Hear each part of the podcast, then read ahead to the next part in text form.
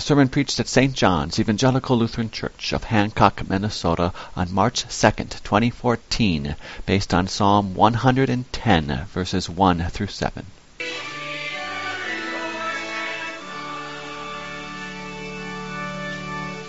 Please stand. Grace and peace to you from God our Father and our Lord and Savior Jesus Christ. Amen. The Word of God through which the Holy Spirit brings our glorious Savior to our hearts is Psalm 110 of David, a psalm. The Lord says to my Lord, Sit at my right hand until I make your enemies a footstool for your feet. The Lord will extend your mighty scepter from Zion. You will rule in the midst of your enemies. Your troops will be willing on your day of battle, arrayed in holy majesty. From the womb of the dawn you will receive the dew of your youth. The Lord has sworn and will not change his mind. You are a priest forever in the order of Melchizedek. The Lord is at your right hand. He will crush kings on the day of his wrath. He will judge the nations, heaping up the dead and crushing the rulers of the whole earth. He will drink from a brook beside the way. Therefore, he will lift up his head. This is the word of our Lord. Please be seated. Dear friends in Christ, fellow saints, washed clean in the blood of our risen Savior. God is good. Yet we struggle with sadness, God is almighty. Yet we suffer through our problems. God is in control, and yet so many bad things still happen. So, how easily doubts infiltrate our hearts and minds. You've heard their whispers. If God is so good, then why did He let that happen? If He is almighty, why didn't He stop it? If He's in control, why am I going through such difficult times? Doubts are deadly. For you see, doubts are the opposite of faith. Faith stands firm on the solid rock, the sure foundation. Doubts wobble like jello until they sink into the quicksand. How deadly. Now, rather than give up and despair, people have several different ways of dealing with doubts. We could maybe put them into three different categories. Many people deal with doubts by not trying to think about God too much. If they don't think about Him, then they don't have to have doubts. And I'm not just talking about people outside the church. There are many churchgoers, religious people that just go through the actions. They don't think about God's truths any more than they thought about them when they were 10 years old. Now, it may not always be easy to keep their thoughts away from thinking about God, and yet, even if they manage to stifle doubts by not thinking too much about it, that starves faith. How deadly. A second approach that some will use is to combat doubts with human reason and logic. Yet God's ways are so far above us that our human minds cannot explain away what God says. In fact, any kind of explanations reason or logic comes up with to do away with doubts is also an explanation that misrepresents God.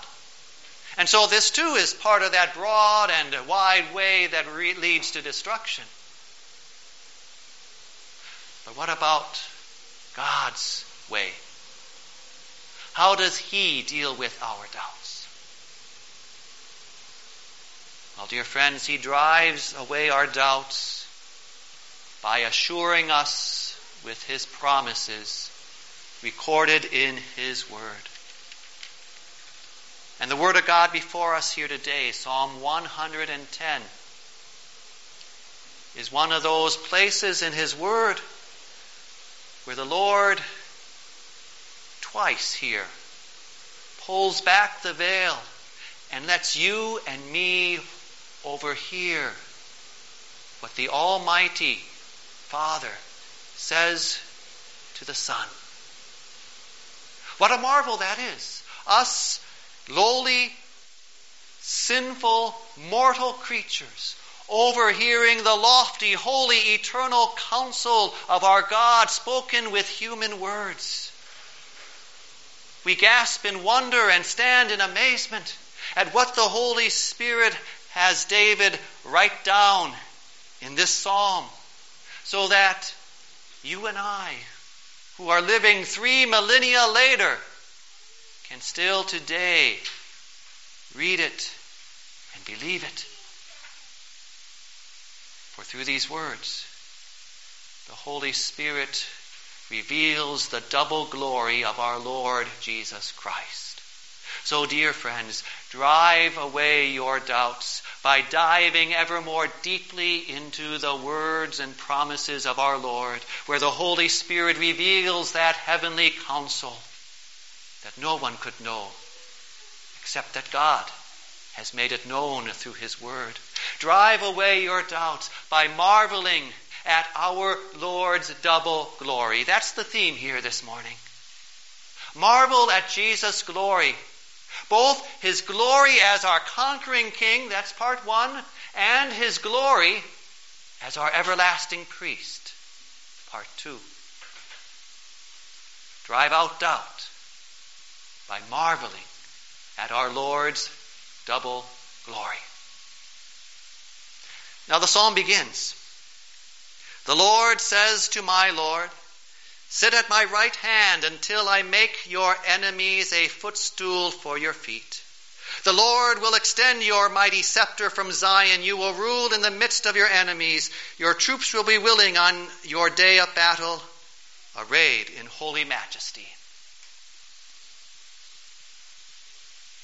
Is Jesus really ruling over all things? Is he in control? We listen to the evening news and we hear of disaster and trouble and tragedy. Yes, many of them are man made, but couldn't Jesus have stopped them anyway? And what about the natural disasters that cause such pain and loss? Is Jesus in control? Reality shouts out, This world is out of control. Reason surmises that God must in some way limit his control over this world, since how can we rectify or reconcile an almighty God with the evil that goes on unless we make God partially responsible for that evil for not stopping it? And so doubts grow. But faith, faith listens.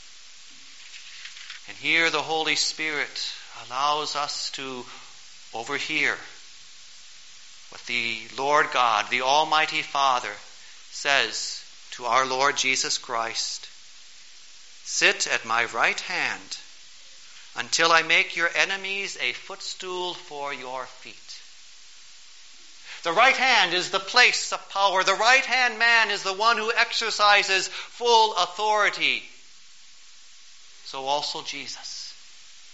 All power in heaven and on earth has been given to him. He has full authority, complete authority to carry out his Father's mission. Despite what you see in the world around you, Jesus is in control. Do not doubt that. Despite what reason may try to say as it tries to reconcile the wickedness with the power and control of Jesus, don't listen to that reasoning. For reason will never be able to harmonize Jesus' absolute full control with the evil that exists. Rather, faith takes God at His word. Jesus is your conquering King. He is seated on the almighty throne. He is in control.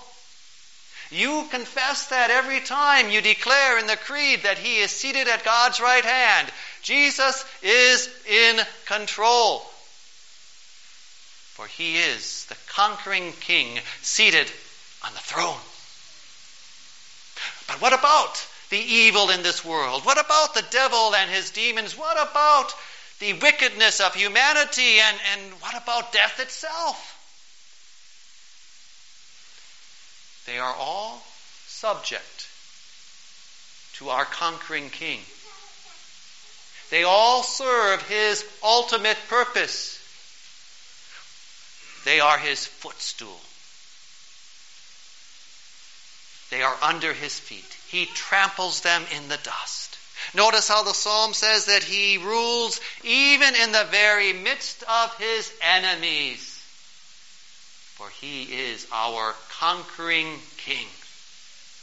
What glory! Marvel at that glory.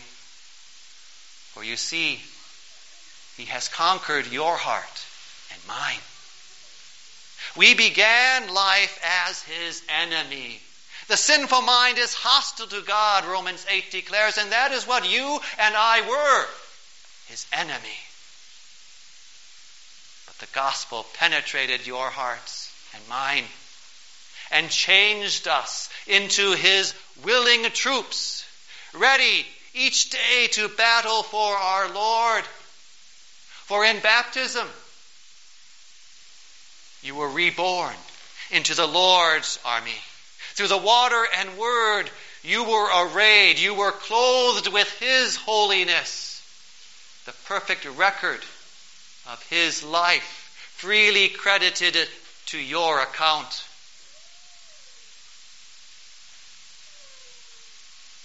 Stand firm with that full armor of God, for Satan's arrows of doubt cannot pierce it. Stand firm, clothed or arrayed with your Savior, Jesus Christ, for he is your conquering King. What glory! Marvel at that glory. Marvel at it just as Peter, James, and John did on that Mount of Transfiguration. For there Jesus gave those three a glimpse of that kingly divine glory. Listen as the Father speaks. For his words drive out our doubts. Drive out your doubt by marveling at our Lord's glory, at his double glory. For you see, he not only has that glory of a king, a conquering king, but also the glory of our everlasting priest. Which brings us to the second part here. And what a different kind of glory this, this priestly glory is. You see, to a certain extent, the world can picture for itself what kingly glory is like, that kind of glory that conquers and rules. The world can sort of picture the power there. But how different the priestly glory. It's a hidden glory. In fact, the world cannot begin to imagine what kind of glory this is. The world actually rejects Christ's priestly glory as shame and weakness. It's a hidden glory. For you see, after Jesus gave those disciples and us a glimpse of his kingly glory on that mountain, he didn't stay there, did he? He hid that glory and descended the mountain. He lowered himself even to that shameful death on the God forsaken cross. For you see, it's only from the cross that his priestly glory shines out for you and me to marvel at and believe. And we would never have seen that hidden glory there in the cross except the Father, through the Spirit, has revealed it in His Word. And this is the, the second time that the Holy Spirit in this psalm lets us eavesdrop on what the Father says to the Son. You are, the Lord has sworn and will not change his mind. You are a priest forever. Jesus is our everlasting priest. Now, a priest is someone who stands between God and man. But who can truly stand between the holy God and us sinners except the God man Jesus Christ? And so the eternal Son became flesh, one with us, in order to make us at one with God. But what sacrifice can reconcile us to God, making us at one with Him? What sacrifice can truly pay for all sins? What sacrifice did He offer? Nothing less than Himself. Nothing less than His holy, precious blood. For only the blood of God the Son paid the full price for all sins. Only the death of God the Son, Jesus Christ, our brother, only his death in our place as our substitute reconciles you and me to God. There is no other priest like him, no other sacrifice like his. Every other priest had to offer sacrifices for himself. Jesus offered himself for the sacrifice. No other sacrifice can pay for even one sin. But Jesus' one sacrifice has paid for every sin. All the other sacrifices had to be offered again and again, day after day, by a countless line of priests succeeding each other year after year. But Jesus alone is our priest forever. His one sacrifice is sufficient for all eternity. He is our everlasting priest. Marvel at that hidden glory. And so, dear friends, when the troubles of life tempt you to doubt God's love and question why He doesn't use His kingly power to make things better for us, look to the altar of the cross. See the hidden glory See the sacrifice nailed to that tree. See your everlasting priest. Remember him and proclaim his death as you taste the bread and wine that bring you his body and blood to eat and to drink. For he is your everlasting priest. His one sacrifice on the cross stands before God for all eternity. That one sacrifice is the everlasting proof of his love toward you. Marvel at that hidden glory, his priestly glory. Marvel at it and do not doubt. For God wants you to be absolutely sure that Jesus has offered that once and for all sacrifice for you. That's why he lets us eavesdrop on those words that he spoke to his son. And not only that, but notice how he says, The Lord has sworn and will not change his mind.